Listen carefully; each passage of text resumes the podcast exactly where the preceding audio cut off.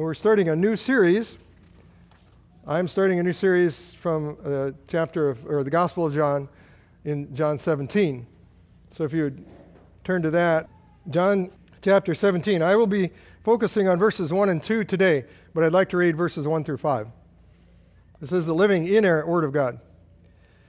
Jesus spoke these words, lifted up his eyes to heaven, and said, Father, the hour has come. Glorify your Son, that your Son also may glorify you, as you have given him authority over all flesh, that he should give eternal life to as many as you have given him. And this is eternal life, that they may know you, the only true God, and Jesus Christ, whom you have sent. I have glorified you on the earth. I have finished the work which you have given me to do. And now, O Father, glorify me together with yourself, with the glory which I had with you before the world was. Father, we thank you for giving us this prayer of your Son as he prayed to you. Help us to learn from it. Help us to be rejoicing that you continually pray for us. Help us to learn and obey, we ask, in Jesus' name. Amen. So, this chapter in the book of John, in the Gospel of John, is called the high priestly prayer by many people, uh, many commentaries, uh, but it's called, uh, uh it has other titles. Uh, for example, uh, besides the high priestly prayer, which is the most common, it's also called the intercessory prayer of our Lord. The intercessory prayer of our Lord. Charles Spurgeon called it Christ's pastoral prayer for his people. His pastoral prayer for his people. And in this beautiful prayer, the Lord Jesus is praying to his Father in heaven. He's praying for himself in the beginning, for his disciples uh, there, and for us, and for all of his own, there, then, and now. He is interceding for his own. He's interceding for us. And this should greatly encourage us, brothers and sisters, to try to even conceive that our Lord is praying for us. And also, this, I believe, I pray, would be a blessing to help us as we have been praying, to learn how to pray, to look at how our Lord prayed to his Father and learn from that. And, dear family, we are part of this prayer. The part that I read, the part I didn't read, we are part of this prayer. He is praying for us. We are on his heart, and the Lord is interceding for us now. Romans 8:34 It is Christ who died and furthermore is also risen who is even at the right hand of God who also makes intercession for us. Hebrews 7:25 He is also able to save to the uttermost those who come to God through him since he always lives to make intercession for them. 1 Timothy 2 verse 5 There is one God and one man one mediator between God and man the man Christ Jesus. Praise God, we have an intercessor, continual intercessor, and we have a mediator the living Son of God. Now, a better understanding of this prayer, I believe, and of the one who loves us and died for us and prayed this for us and is praying this for us, should change us. I'm praying that it will change us. It's already changed me. And as I thought of preaching through or going through a series on this psalm, I realized that, that it isn't so much the, the words that are here. Uh, some of them are fairly short and e- easy to comprehend in that way but they're very deep. We're trying to understand the Trinity, basically, here. And it should move us to prayer. I believe it will. And to praise the Lord Jesus that we have, that He has such a great love for us. And we see in this His example of going to the Father and pouring out His heart as He did, and of the unity of the Father and the Son, which is the unity that we have, is why we can be unified. And this is seen every week. This unity is seen every week in this table. And there are many deep things here. And as J.C. Ryle stated, he said, uh, that could hardly be otherwise. Because he said, the one who reads the words spoken by one person of the Blessed Trinity to another person in the Trinity, by the Son to the Father, must surely be prepared to find much that he cannot fully understand. And I feel woefully inadequate. So may the Lord use me through this series. This prayer can be divided up just basically in several ways. But uh, basically, in the first five verses, the Lord Jesus is praying to the Father, communing with his Father.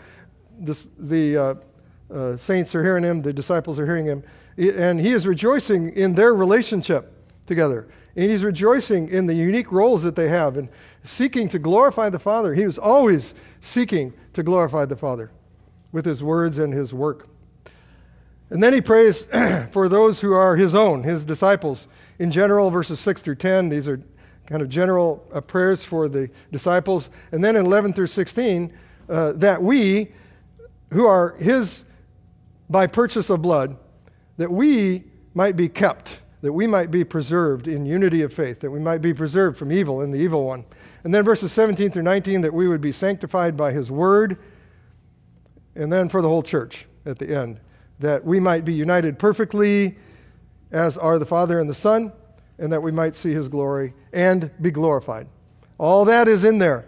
And it'll probably take four months or five months maybe to go through this slowly. This prayer is right after a very long sermon by the Lord Jesus. And he gave that sermon. It was uh, chapters 14 through 16 of the Gospel of John. Uh, much of it was about the coming Spirit, the Comforter. So he gave this sermon, and then immediately after that, it says, uh, or well, Matthew Henry said this of, uh, about that. He said, When he had spoken from God to them, he turned to speak to God for them. So he gave this lengthy sermon, and then he lifted up his eyes, it says, and he prayed. Now, in chapter 16, Jesus said to them, to help them begin to understand, he said, A little while, and you will not see me. And again, a little while, and you will see me, because I go to the Father. And then a little later, he said, The hour is coming, yes, has now come, that you will be scattered, each to his own, and will leave me alone. And yet, I am not alone, because the Father is with me. These things I have spoken to you, that in me you may have peace. In the world you will have tribulation, but be of good cheer. I have overcome the world. So he is giving his disciples, right then, and then through this prayer, comfort, great comfort, and hope even in the coming tribulation that he told them they would have as he is about to be killed. And yet he declares that he has overcome the world. And he had already promised to send the Comforter and the Holy Spirit to be their helper. And then after he finished praying here for them, immediately they go to Gethsemane, where he is betrayed and he's arrested and he's killed. He's crucified for us. Now he is aware the Lord Jesus is aware of the shame and the agony ahead for him. But he's also aware of the glory. And he knows about the cross. He knows about the crown also that awaits him. And he begins by praying to his Father. And we learn again here of the divinity of our Lord Jesus and his relationship with his heavenly Father. And in this prayer, the Lord Jesus shows he is equal with God, the Father, in power and in glory. And verse 1 says, Jesus spoke these words. He gave his sermon, the word from the Father to his people. And it said, then he lifted up his eyes to heaven. In other words, he lifted up his soul. He poured out his heart to his Father in prayer. And this is what the Lord has given us to study and learn from. As we seek to do, we seek to do this during worship, we seek to do this as we come to the table. The Lord is our example in prayer. Praise God that He's given us this example also. And He is our example in all things. Charles Spurgeon said, He poured out His soul in life. He did that by giving the word and by praying. He, he said, He poured out His soul in life before He poured it out unto death. Jesus is pouring out His heart and His life for His people. Still, He is interceding for us and his disciples heard him pray this way to his Father. And he began, Father, the hour has come. The hour has come. So his appointed time to die for his own, meaning those who were given to him by the Father, the appointed time of his sacrifice had come. And this was agreed upon at, in the council of the Godhead before time. And so this is that perfect time. And he was asking the Father to glorify himself to glorify the Father, also to enable him to drink this cup he was about to drink, and to glorify the triune God by his death, by his obedience in death, and his, by his resurrection, and by his ascension to heaven. And it's so joyful for us, should be so joyful. For we should be overjoyed as children of the living God to see the delight that the Father and the Son have in bringing glory to each other. What a wonderful picture. To see their love for one another and to see their grace and their giving hearts in their relationship. And then the Lord Jesus prayed to his Father, Glorify your Son, that your Son may, glorify, may also glorify you. John Calvin stated that Christ asks this that his kingdom may be glorified in order that he also may advance the glory of the Father. The Lord Jesus was always seeking the glory of his Father. Asking that the Father would glorify his Son was to ask that the true nature of the Son's divinity would be more fully displayed. It, it had been veiled when the Word became flesh and dwelt among us. But he's asking that it would be glorified. Verse 2 says, As you have given him authority over all flesh, that he should give eternal life to as many as you have given him. Now, the word give or the word given is given here 14 times. I probably should recount it uh, maybe more. In other words, in these, the number of these verses, more than every other verse, that the word give or given is used. It's a key word, in other words, and I will focus on that through this series. And it shows the loving and the giving relationship between the Father and the Son, and the equality in their love for the elect, their love for us. The Father and the Son were giving glory to each other. And we will look at what that mean, means again uh, through this uh, series. Now, here our, it says, Our Lord was given all authority over all people by his Father, and the Lord Jesus is able to give eternal life to those who were given to him. In this same gospel, in chapter 6, Jesus said, No one can come to me unless the Father who sent me draws him. So the Lord was given authority over all flesh, over all people. And because of that authority, he is able to give eternal life to as many as the Father gave to him from eternity and for eternity. He is sovereign in redemption. Brothers and sisters, he is sovereign in our salvation. And in the book of Acts, Paul and Barnabas told the Gentiles, and they were so overjoyed when they heard this, that the gospel also came to them. And at the end of that, it said in chapter 13, verse 48, as many as had been appointed to eternal life believed. It's passive. As many as had been appointed to eternal life believed at that point. The atonement was limited to the elect. It is particular, if you'd rather use that word, to his people from every tribe and tongue and people and nation. Praise God.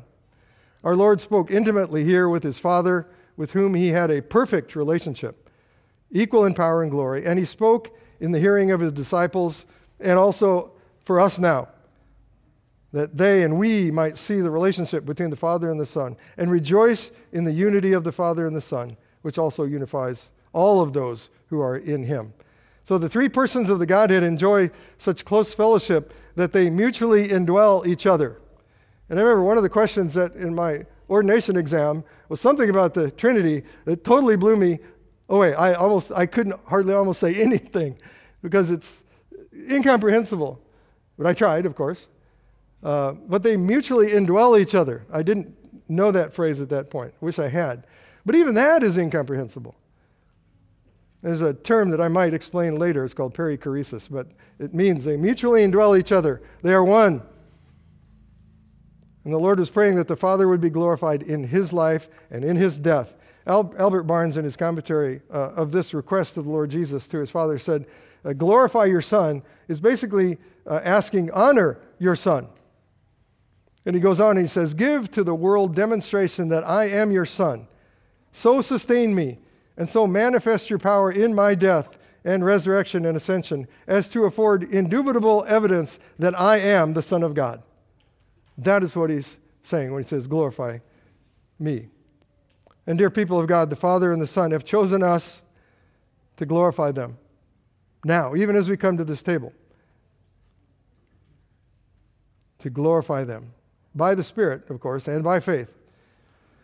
Much has been given to us, dear people, because our Lord, when He came to the time determined in the Godhead, He sacrificed Himself for us, which we remember, praise God, each week here. And so may the Father and the Son and the Holy Spirit be glorified in our hearts, dear people, as we partake of this. And may our hearts be full of praise and adoration and thanksgiving. Let's pray. The Lord, we come as yours by purchase of blood, as your children. And we rejoice and we give thanks that you chose us in Christ, in love, before the foundation of the world, that we should be holy and without blame before you, having predestined us to adoption as sons, as children by Jesus Christ to himself. Oh, Father in heaven, what a joyful truth we have here, and a blessed calling to be yours by your goodness and the grace of your Son. Lord, we thank you that each week we are reminded of your loving sacrifice for us and your perfect relationship as Father, Son, and Holy Spirit. Oh Lord, you are worthy of our praise. You are worthy of our adoration and our obedience. And so we come, and we come humbly with awe and fear because we could not save ourselves. And we also come joyfully, Lord, because you did save us. And you are our mediator and our continual intercessor. And so we praise you and we come in the name of Jesus our Lord. Amen.